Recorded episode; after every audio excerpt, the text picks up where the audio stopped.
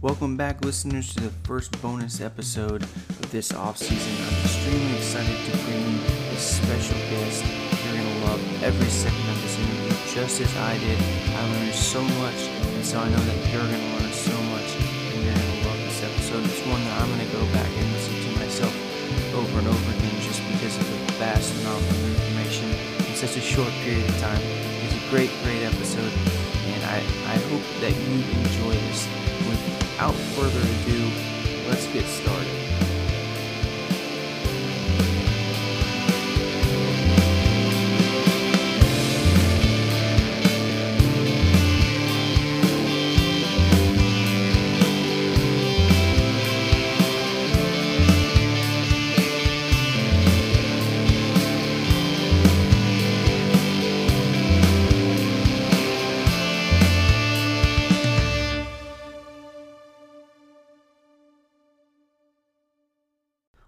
Right, so the Golden Gloves were just announced last week. And so I was having a conversation on Twitter about it, as I often do. As you know me, I've, I've talked about many times about how I think the Gold Gloves are a joke. Uh, although I have given some credit to since 2013 they'd gotten better. However, I did not know how much better they've gotten since 2013, and they've gotten a lot better. And you know who challenged me on Twitter about it? None other than Chris Dial. And he agreed to come on the show. And I'm super excited that I was able to interview him. Chris Dial is the man when it comes to defensive metrics. He serves on the SABR Defensive Committee, uh, who can who is responsible with for SDI, which is SABR Defensive Index, which is directly related to the Gold Gloves. It's 30% of the voting for Gold Gloves. Uh, Chris Dial is the creator of the statistic Runs Effectively Defended. He's a founding writer at Baseball Think Factory and he served on SABR's board of directors from 2014 to 2019. He knows what he is talking about when it comes to defensive metrics, more than anyone I personally know, and probably more than anyone you know. And I'm extremely excited for you to hear this interview. I learned so, so much from it as I'm sitting there listening to him talk. My jaw dropped a few times, not only because of the numbers, but also just the fantastic history of it all. It's just a fantastic story about how all this got started, and I hope that you enjoy. So let's take a quick break and then we'll jump right into the interview.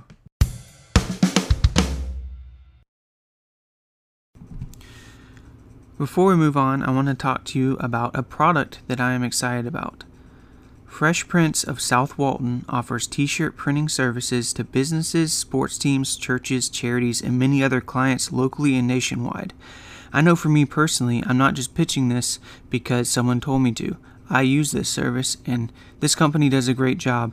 They made shirts for myself and my family, and I still wear them to this day. They're located in South Walton County of Florida, but they offer free delivery service to local clients so they can focus on their business and not be out running errands, but they also will ship nationwide. Fresh Prints is devoted to offering high quality, affordable screen printing services from small orders to large contract jobs.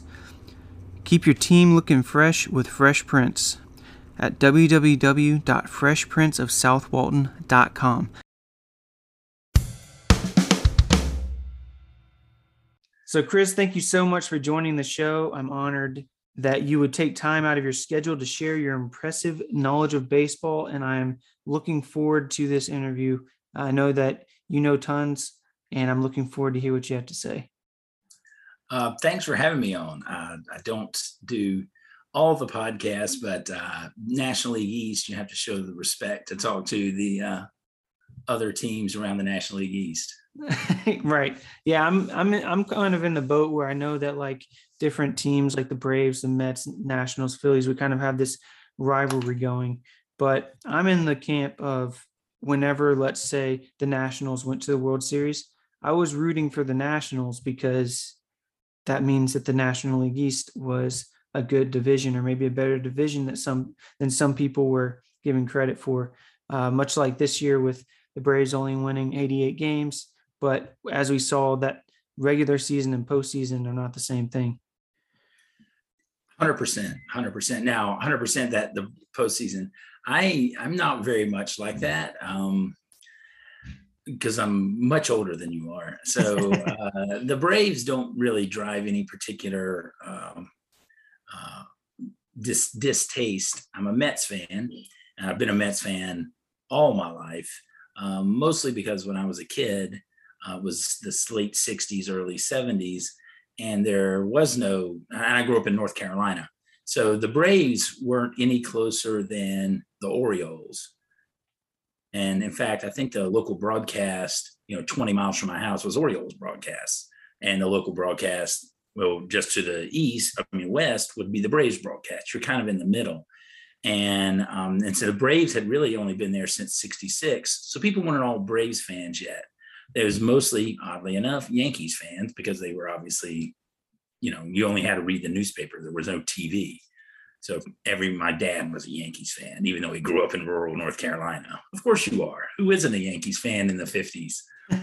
so um so I've, I've always been a Mets fan, mostly one, not to be a Yankees fan like my dad, but two, uh, I'm of the age I started Little League during Tom Seaver's heydays. And so everybody wanted to be Tom Seaver and so on and so forth. Nice. So I'm super excited to bring you on today to talk about defense, especially with the gold gloves and everything that have been going on. I truly believe that defense is an extremely overlooked by the vast majority of fans as far as how to evaluate and stuff like that. I preach defense as much as I possibly can, and I know that you do too. That's right. And uh, I really got into doing defensive analysis largely for that exact reason.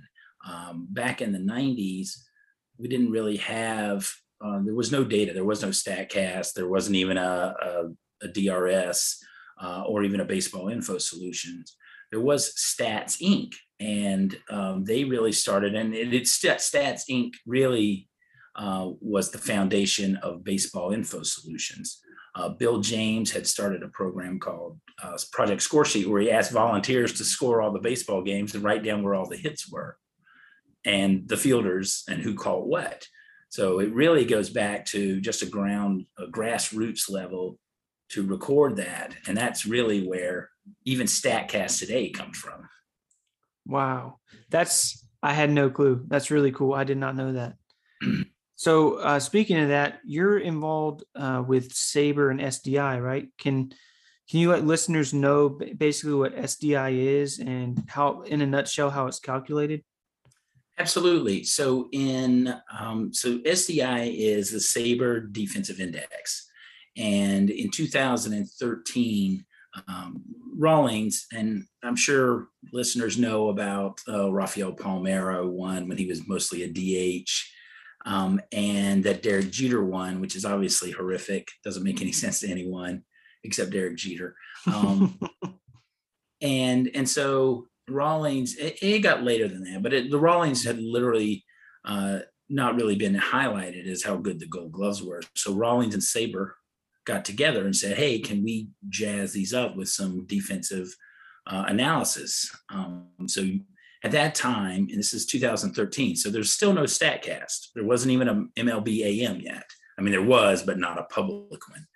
And so in that, uh, they reached out and um, SABR formed a group. Now it involved John Dewan, who uh, uh, ran Baseball Info Solutions, and he was on the committee. So we had a committee that said, let's let's take eight or ten public metrics, metrics that exist, and let's uh, try to figure out a way to balance them to make them uh, work for creating a metric that people will buy into and can describe defense. And in that, we we tested some metrics. Um, it was done by Baseball Info Solutions did the testing, but uh, but then from that, uh, DRS, defensive run saved, UZR, ultimate zone rating. Um, my metric, which is called runs effectively defended, red, and uh, then two. Um, so those are all based on fielding. Uh, not traditional fielding stats, but based on where the ball was hit and things like that.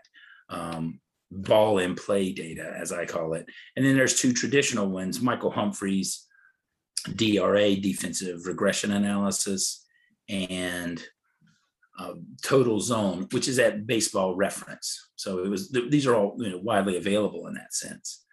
So once we had done some testing, then we weighted them based on uh, their consistency.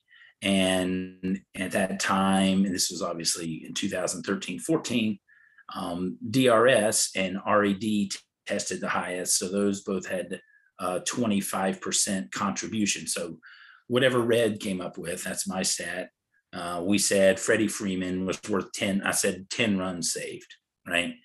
And DRS said eight runs saved. And then UZR said 12 runs saved.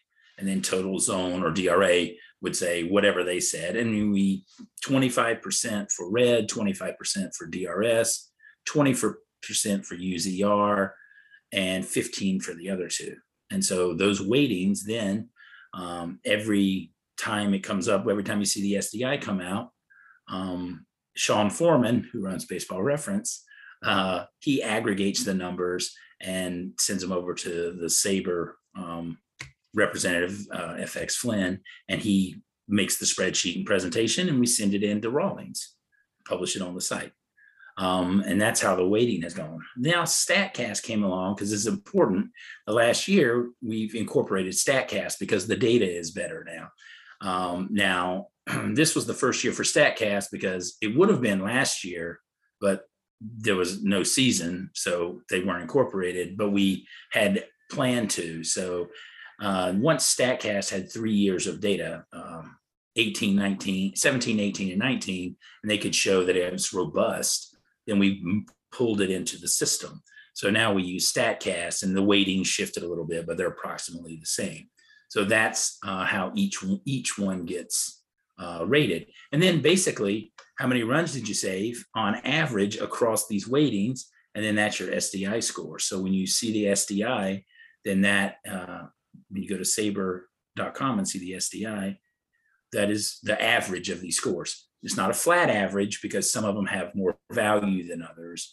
Um, there are differences. Not everybody has does catchers like UZR doesn't rate catchers, so they have no rating. Um, they're not included in that, and so the the percentages are slightly different. Um, n- almost none of them rate pitchers. Um, basically, DRS, Red, and Total Zone we rate pitchers. Those are the only three included in the pitcher ratings. So things like that.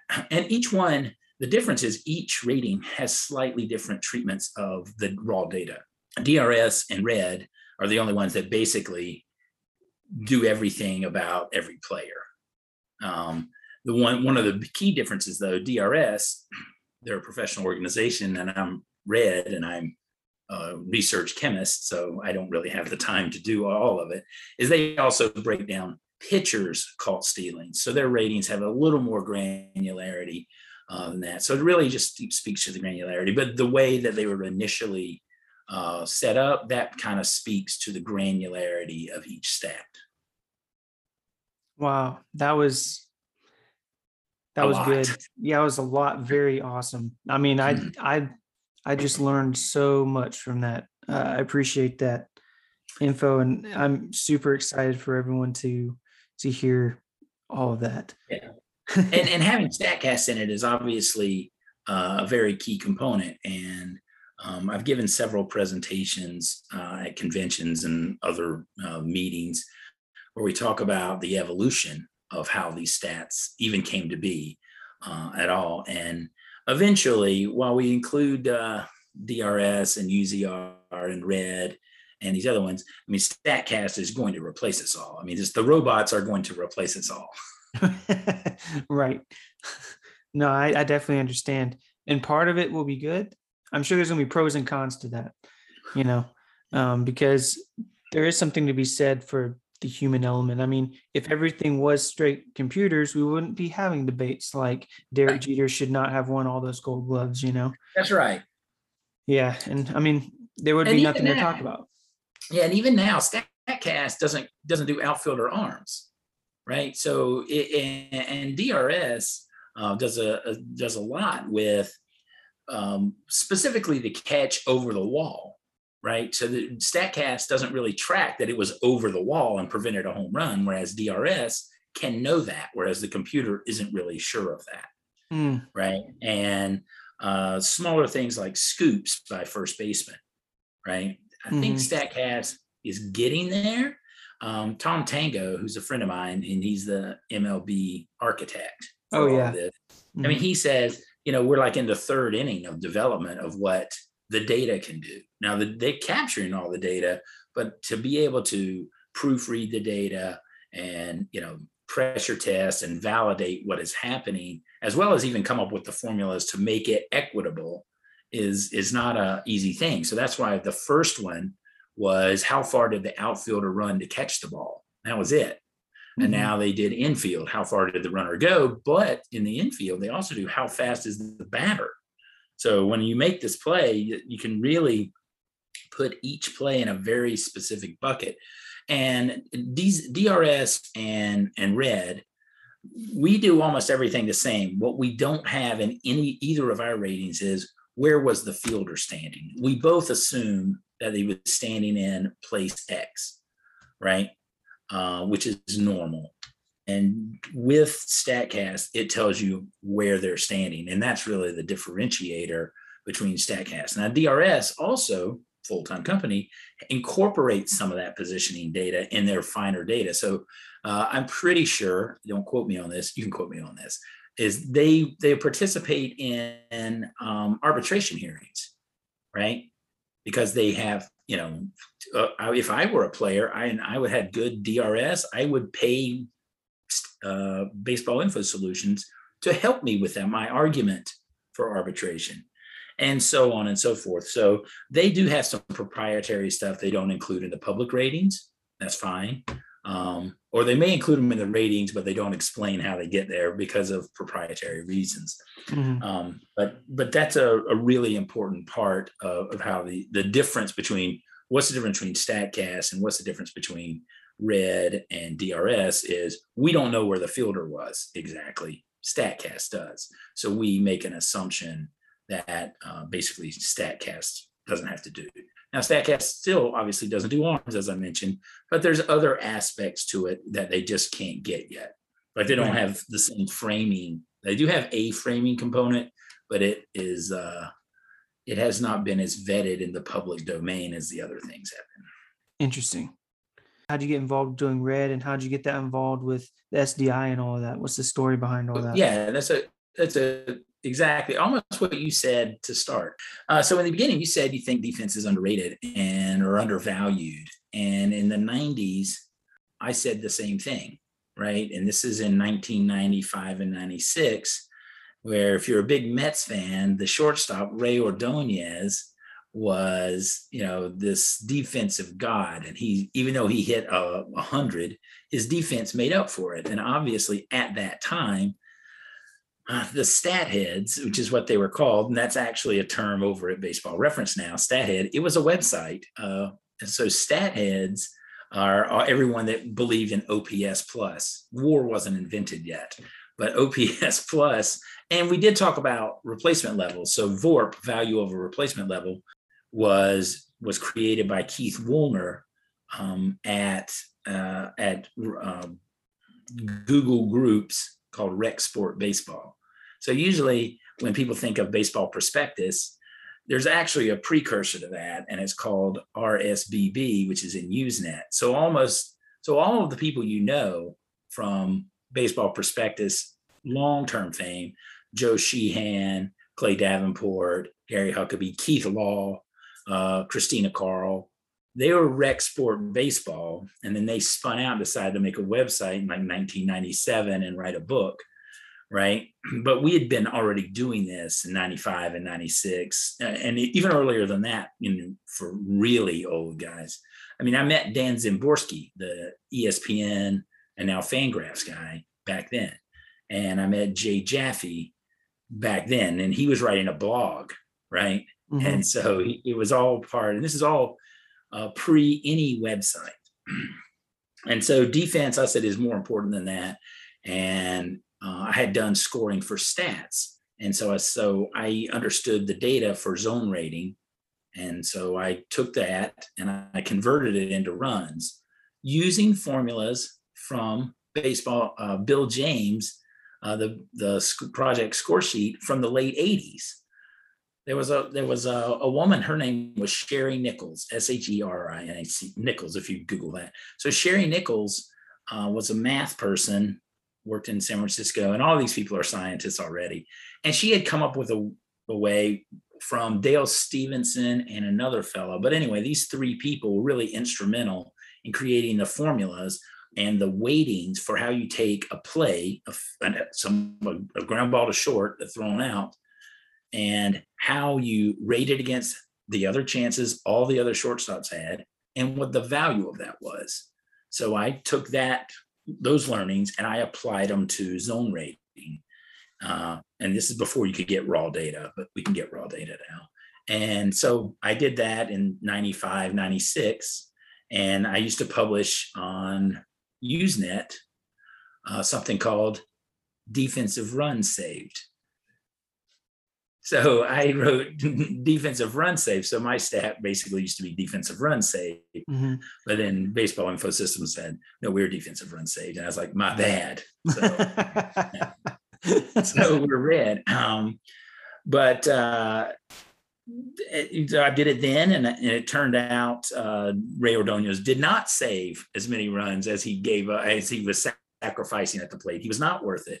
And so I went back and I convinced all the Mets fans. And so all the stat heads said, Hey, you were telling us that because uh, I was the anti stat head because uh, they did, they thought defense was not very valuable. Even the stat heads, I'm talking mm-hmm. about even the people who would do war or not war, but uh, runs created. They were like, defense is a small portion of a game. And I'm like, no, it isn't. Right. Mm-hmm. And I did prove that, but I was not successful in demonstrating the value of of Rey Ordonez. And so from 96 to 2000, I would publish, and you just go to the new, you because there was no websites. Mm-hmm. You would go to the uh, news group at the end of the year, and I would publish, and I would do it periodically throughout the year through August. Here are the leaders in. Uh, I called it the dial player index. So I would calculate runs created and I would calculate runs saved and I would add those together, which is basically wins above average. So I was publishing essentially, it wasn't wins, it was runs above average at the end of the year. You divide by 10, that's wins above average. So I was publishing that um, in of 96 to 2001 when uh, Jim, Jim Furtado started Baseball Think Factory. And I, he asked me to write over there. And so I wrote articles and published and then Tom Tango, who was writing. It was really strange because of these other message boards at Fan Home. Those archives have vanished. But Tom Tango came over and he wrote at that. And Mitchell, Mitchell Lichtman, MGL, who does UZR, he published that at all of that at Baseball Think Factory. And that was Baseball Think Factory basically became where people would write and discover uh, stuff and before they went on to bigger things. So they would write at Baseball Think Factory, then they would write at um, Hardball Times, and then they would write at Baseball Prospectus, and then they would write at Sports Illustrated. So it was, you know, the Baseball Think Factory discovered you. They they we're the scouts that signed you, and then they would go through Double A and Triple A into the majors. So it's kind of like that. So anytime you see somebody, uh, they go, oh, there's a baseball prospectus writer like Christina Kahrl. Well, she started in rec sport baseball.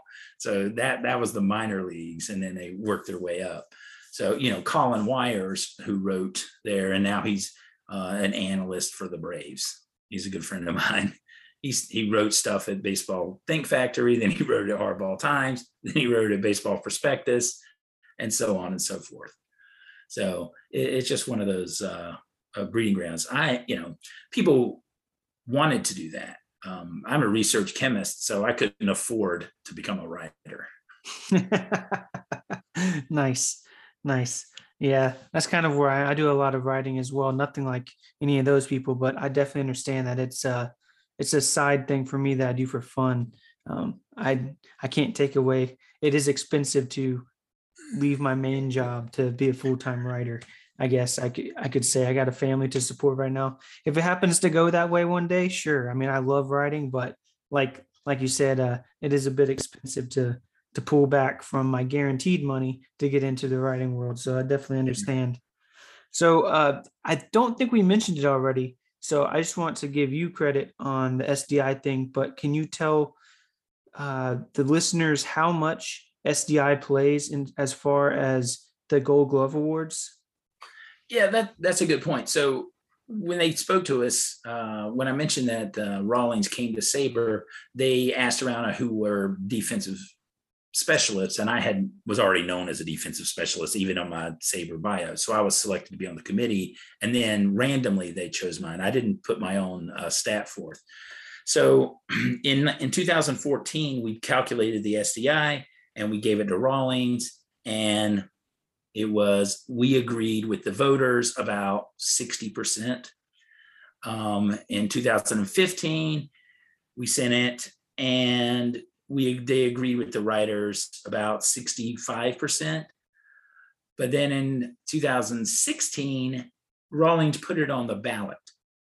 So the SDI, and then we jumped up to 85 or 88% you know, I think that was the first year on the ballot, like Adam Jones still won the gold glove and he was rated as like one of the worst fielders, but everybody liked him.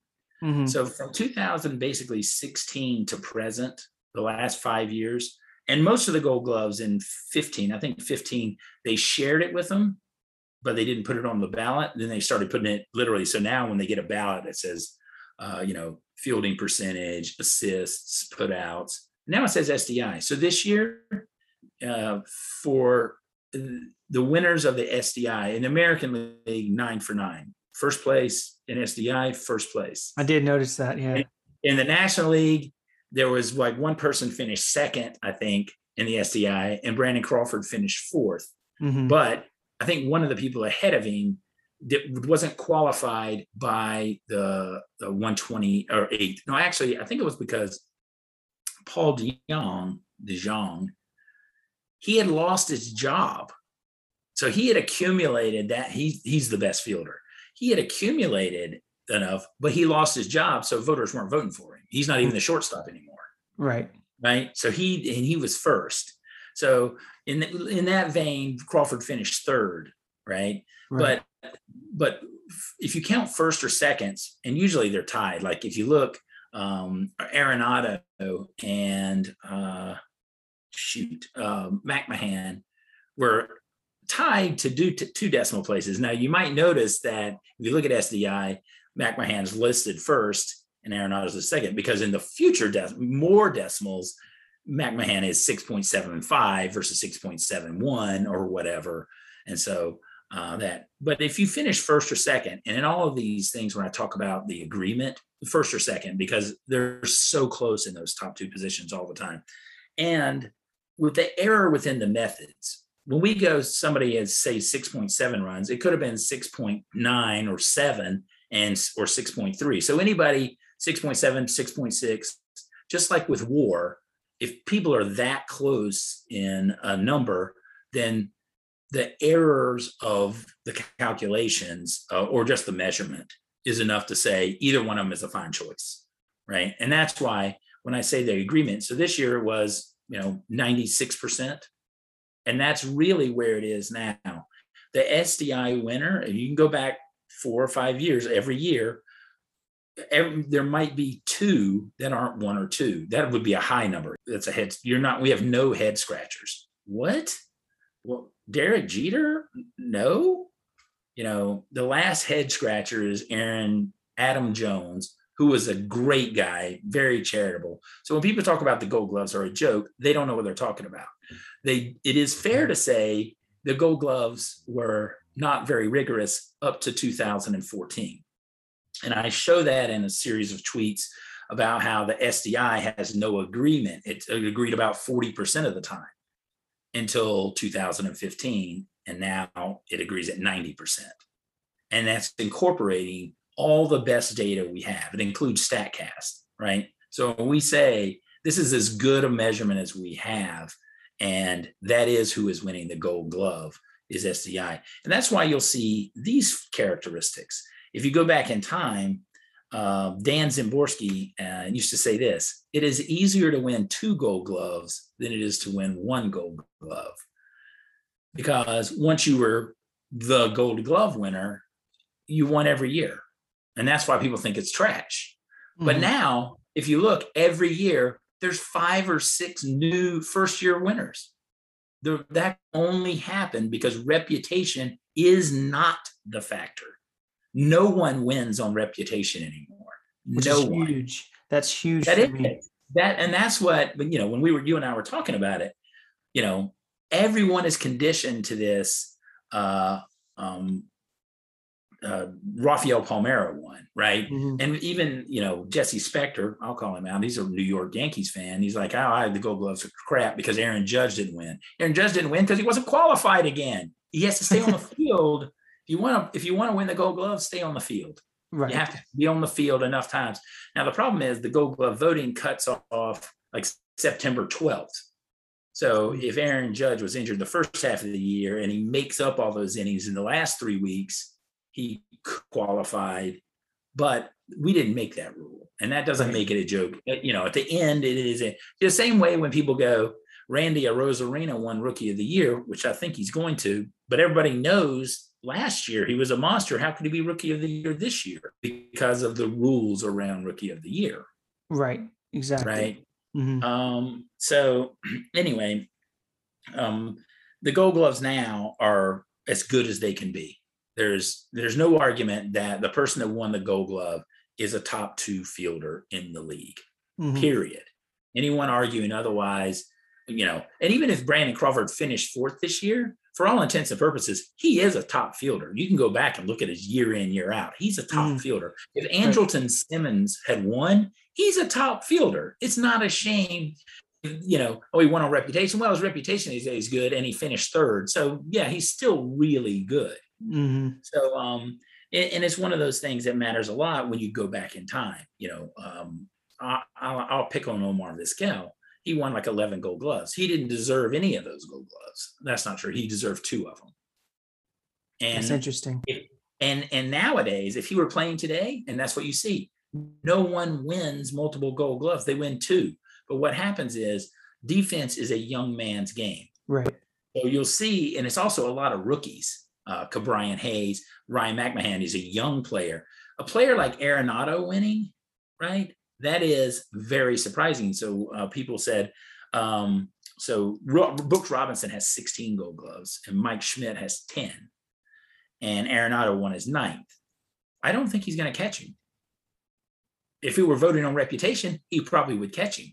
But Right. next year, Brian Hayes didn't qualify, and he's a great fielder. Mhm. And Ma- McMahon is likely to have a better year, Right. right? And so, just because of age, right? You're younger, you're faster. Same in the outfield. As you see, all these new young, the outfielders are all young. You know, Right. they're, they're just faster when they're younger. Right? Mhm. You can't. I mean, that's research in uh, Tom Tango and and MGL Mitchell Mitchell Lichtman and Andy Dolphin's book, The Book, is they show the decay of of speed by age. You're fastest at 23. It goes straight downhill from there. And so, um, yeah, a really fast player can hang on to his gold glove longer, but by and large, you're just, you know, a younger younger kid came along. So if you get to five gold gloves, congratulations. That's going to be tough. I, I'll be surprised if you have many five five time winners in a row. Um, the places where there you can get that is in left field, where people try to hide. Right. You know, it's, you're out there for whatever reason, and so there's no good fielders in left field. And so in any given year, and if you look at the numbers, so the left fielder I think won five runs. I mean, the error of the measurement is close to five runs. So you know, Tyler O'Neill won, yeah, but he he could just as easily, you know, lost. He's the Right. same as whoever finished second. Is exactly the same. There's no difference. So that's one of the problems. And, you know, center field, you get more chances, a lot more chances, and you see the difference uh, there. You know, Harrison Bader is a much better fielder. Um, Michael Taylor, there he's a much better fielder, and it shows up. but he's young, and so that that really helps. Right. Well, I appreciate what you guys are doing because uh, not only does it help open up the eyes of people to seeing defense, but with a guy like Michael Taylor, for example, Yeah. probably 10 years ago, he probably wouldn't have a job anymore. That is know? probably correct. And But if now- did, no one would understand Right. Right. because he wouldn't win any gold gloves. Right. Exactly. Some arbitrary uh, human voted, you know, with no Yeah. not much data. But yeah, and I gotta I gotta let the listeners know, Chris here, me and him were having a conversation about it. And uh I was still under the camp of gold gloves were a joke until he showed me all this data. So I just want to say publicly that um thank you. You opened my eyes to this and uh and I and I'm I feel like a lot I know a lot more just from the small conversations we had previous to this, but absolutely no more now. And I think it's safe to say, can you agree with me that SDI has now directly affected gold gloves and the Oh, awards? 100%. 100 They are the gold gloves. In fact, uh, I mean, the coaches voting because it's hard for them to see all the players and they can't vote for their own players. Mhm. To all intents and purposes, if you get the SDI printout before the voting, you know who's going to win. You know, Mhm. it's one of these two guys, right? Um, and one of the things I want to say this is, and you know, no disrespect to Rawlings, is I don't care for the finalist. There's no finalist. Somebody already won. Somebody already won. Just Yes, like they the press. The, the Right. MVP finalists. There's no there's no MVP finalists. Right, They just do that's just for show. right. We already know who won. There's no finalists. Uh, You know who was the finalist for the MVP? Every player. Those were all finalists. And then we voted, and then that's who it was. That's a good point. It's not it's not like in traditional finalists where it's hey, here's your three finalists, they move on to the next round and then we No, vote against none those three. It's none of Oh, that. Yeah. It's already decided. It's already Yeah. decided. And so you might see, and this is actually it's kind of a good point. You might see reputation guys in the three finalists because they'll Mhm. rank them one, two, three, four, five, six, seven, eight, nine, ten. So you might see uh, a reputation guy fin- be a finalist, but he came in third. That didn't mean Right. he was close to winning. It didn't even mean he was close to winning. Um, you know, Michael A. Taylor, I'm making up some numbers here, gets 80% of the vote. The second place guy gets 15%. The third place guy gets 5%. Well, he was a finalist, but he had he wasn't anywhere near being voted for. Right. So that's really one of the other aspects people have to think about uh, when you say that. And I, you know, you the things you say, yeah, but your reaction isn't unusual. In fact, before you'd even uh, posted that, I made the note that you know we have to do a better job. Me, Tom Tango, Mark Simon, we have to do a better job of educating people. And fortunately, you're open to come on your show and go, hey, listen, it's not Derek Jeter's gold gloves anymore. That is not what this that's not what's happening anymore. We're taking the StatCast data that is real and using that along with other analytical processes to make sure we do everything we can. Rawlings has gone beyond the pale to make sure we get this right, or at least as close to right as we can.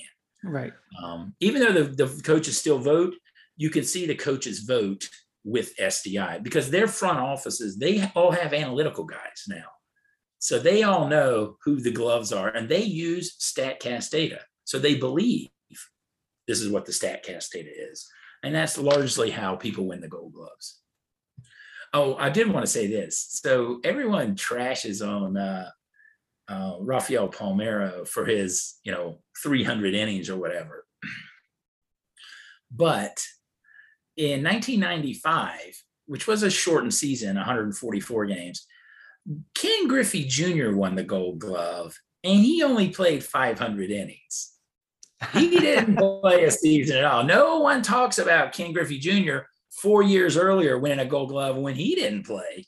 Oh So, man, Yeah, no that's one, excellent. no one even knows about that one because it's just not it's not in the the conversation but the fact of the matter is griffey played a third of the season yes uh, instead of 20% he played 35% but that's still not enough to have won a gold glove Right. and uh, and no one talks about the ken griffey uh, gold glove and griffey wouldn't have won any gold gloves either You know, He it's funny you say that because I get in these conversations. I love having debates, healthy debates, because I feel like whenever you have debates with someone about player evaluation, it it forces you to do research to understand, you know. And so if it's a healthy debate, I love it.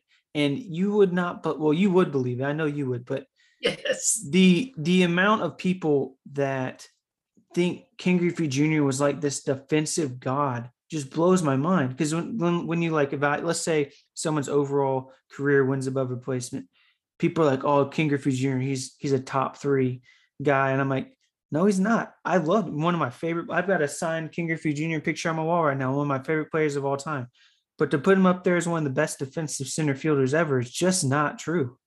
No, it isn't because the only thing they'll point to is is gold gloves. Now, so one of the things I did, one of my research projects, and I gave a presentation at, at SABR is who got gold gloves they didn't deserve. Mm.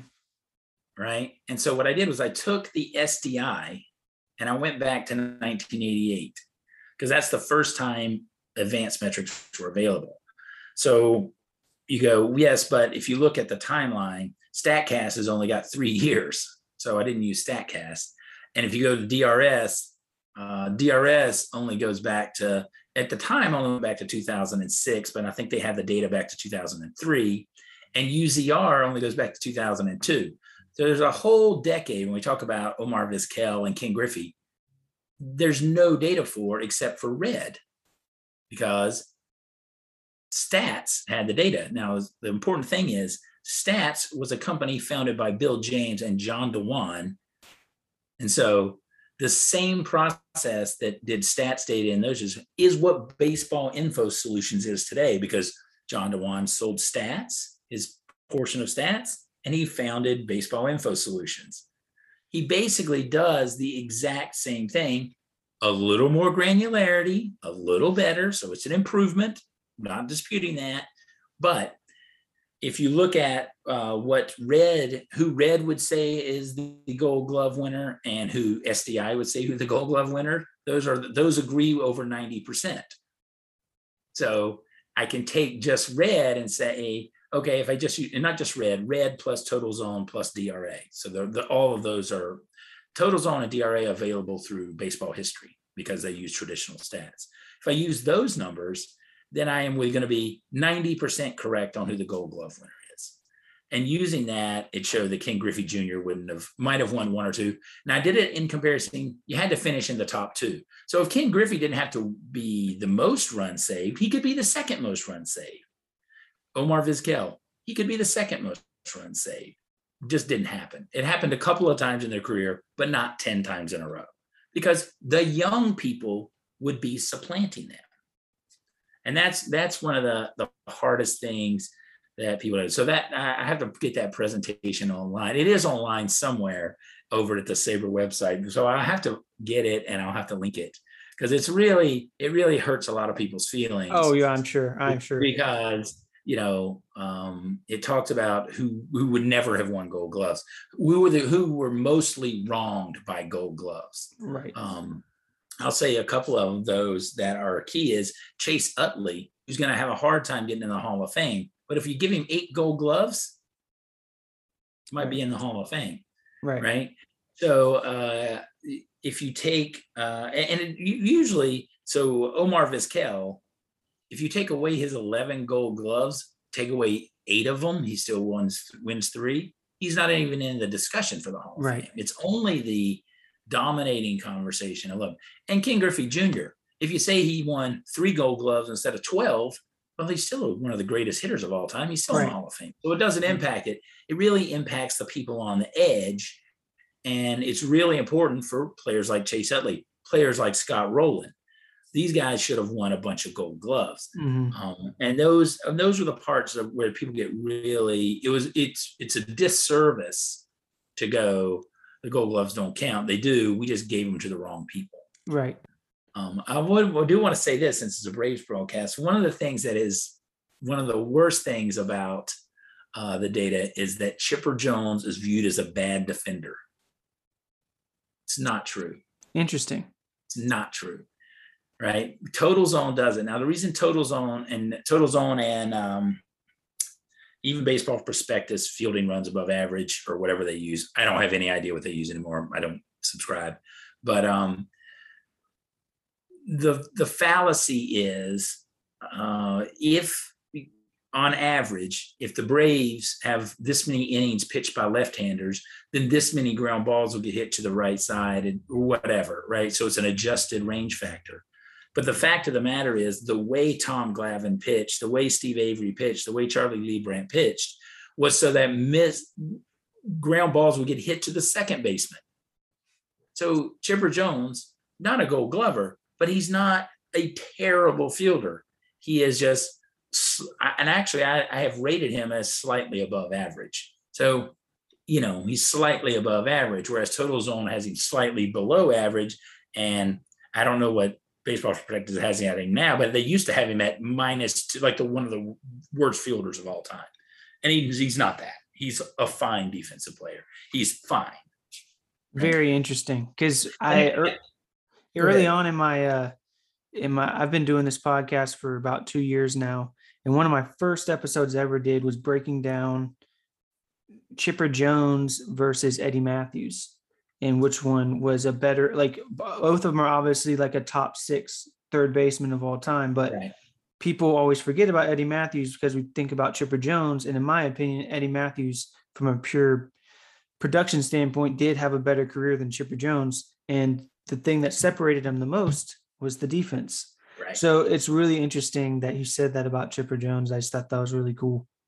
Yeah, it was one of the things that people, when I was developing this metric, and people would be like, "Oh, that's just crap. You're just saying that because you know you want the Mets to be the best."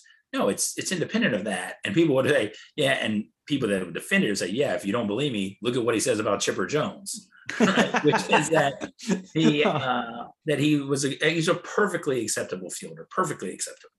Very um, interesting. That and, and even awesome. even this, you know, when he dropped that pop up at the playoffs, people were like, just like his plane. It was like that's just. And I all I could think was like, I don't want to get in this argument again. Now, here's the bad news: Andruw Jones, not so great. Really?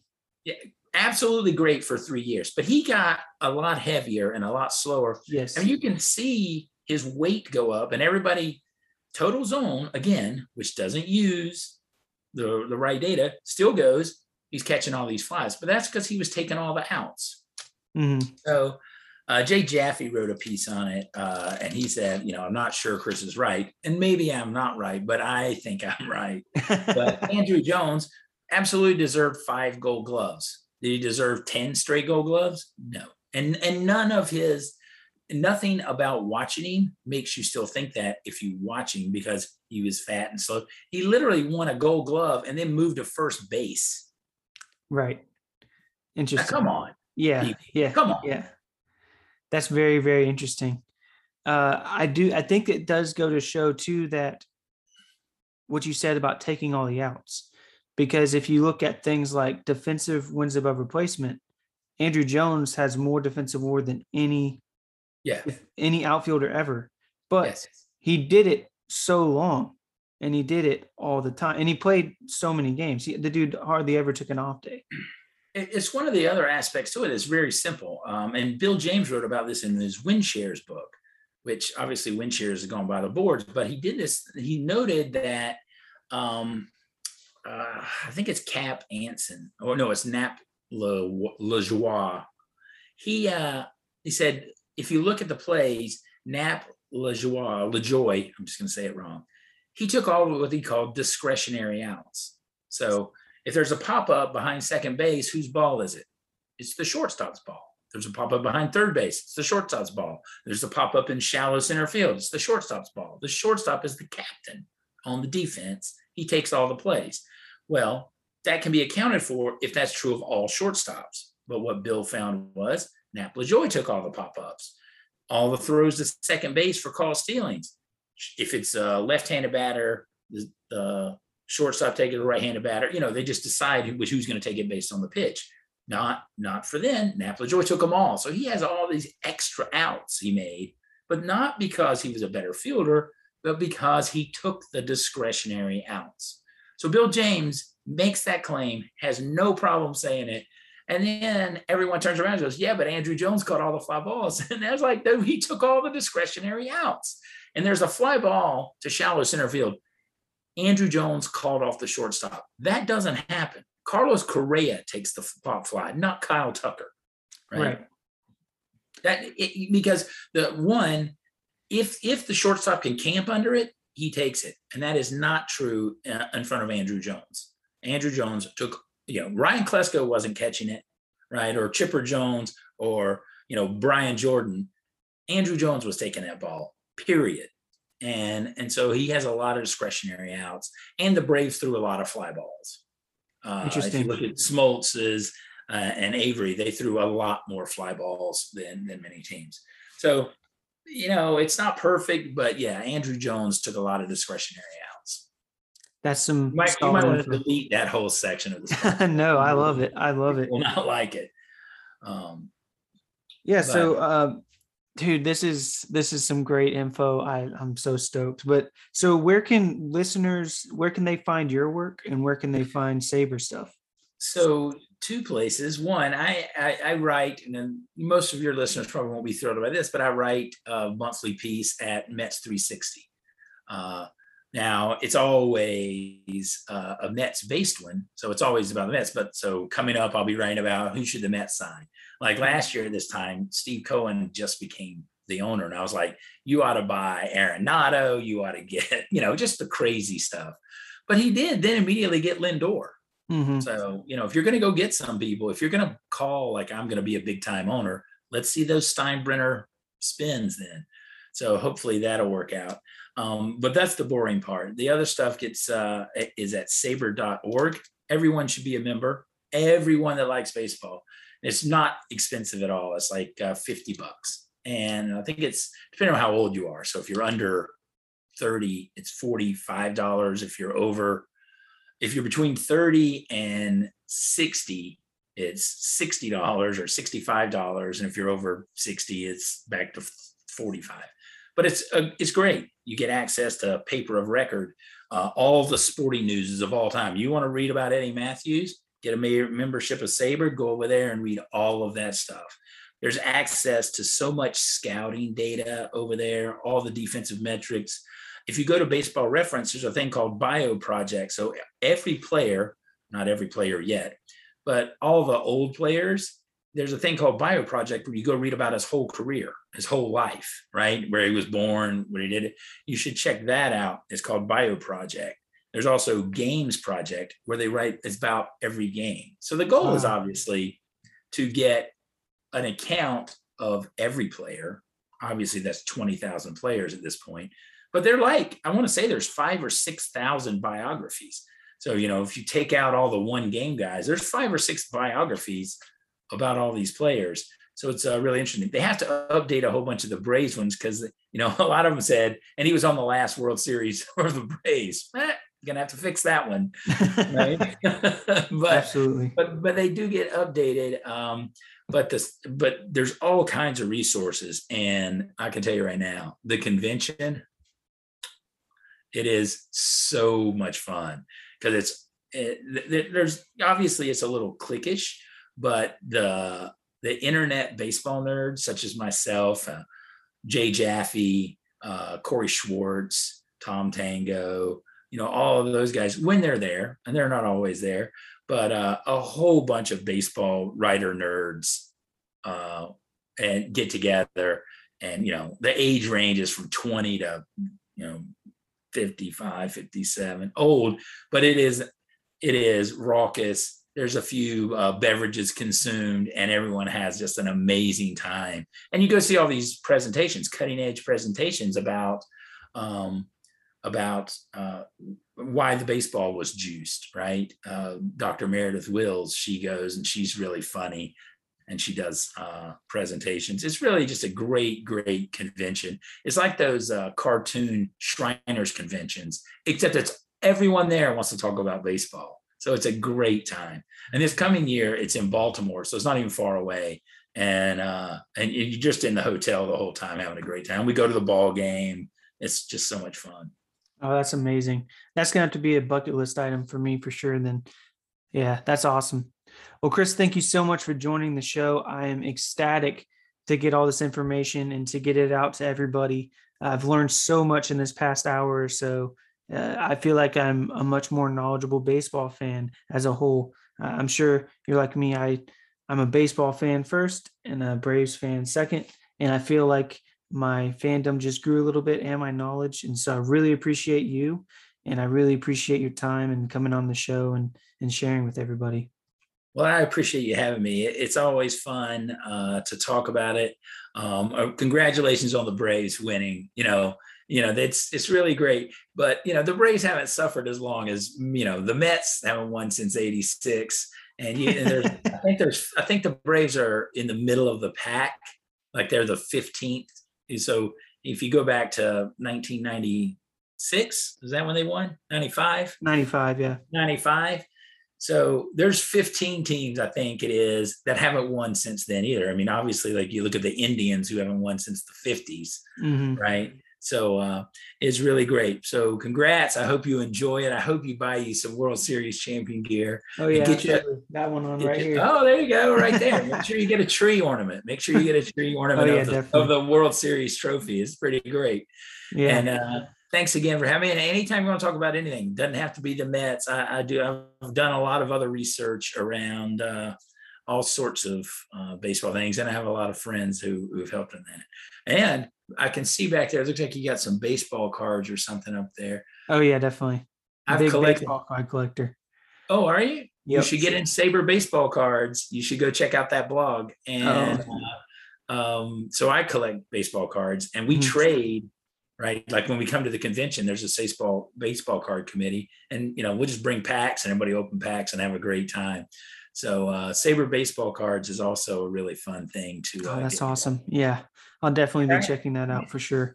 Thanks again for having me. And anytime you want to talk about anything, I'm happy to come on and chat about uh, not the Mets. awesome! Thanks so much. All right, you have a great night. Wow, what an interview. Chris, thank you so much for joining the show. I truly soaked in every second of that conversation. In fact, when I went back to post editing, I went back and meticulously listened to it again, not only for editing, obviously, but because I was really excited to just listen to what you had to say all over again. And I learned so much, and I know that the listeners are going to learn a lot too. I, and listeners, I hope that you learned something, and please go check out all those things he talked about, sabr.org, and everywhere that he writes. It's great stuff, great history there, and I cannot wait to dig into SABR even more and see the stuff that they have. Chris does have a Twitter account as well, I and I will put his handle in the show notes. All right, that concludes the first bonus episode of this year. There will be more coming out as promised, and what a way to start off the bonus episodes! What a blast. Thank you so much for joining in and listening. Don't forget to follow the show at Braves Dugout Pod on Twitter. You can follow my personal account at SPeople Sports on Twitter. You can email the show at bravesdugout@gmail.com for business inquiries, and you can find all the other social media stuff and things like that in the show notes on Anchor or wherever you listen to your podcast. Thank you again for listening. It was a blast, and as always, go Braves.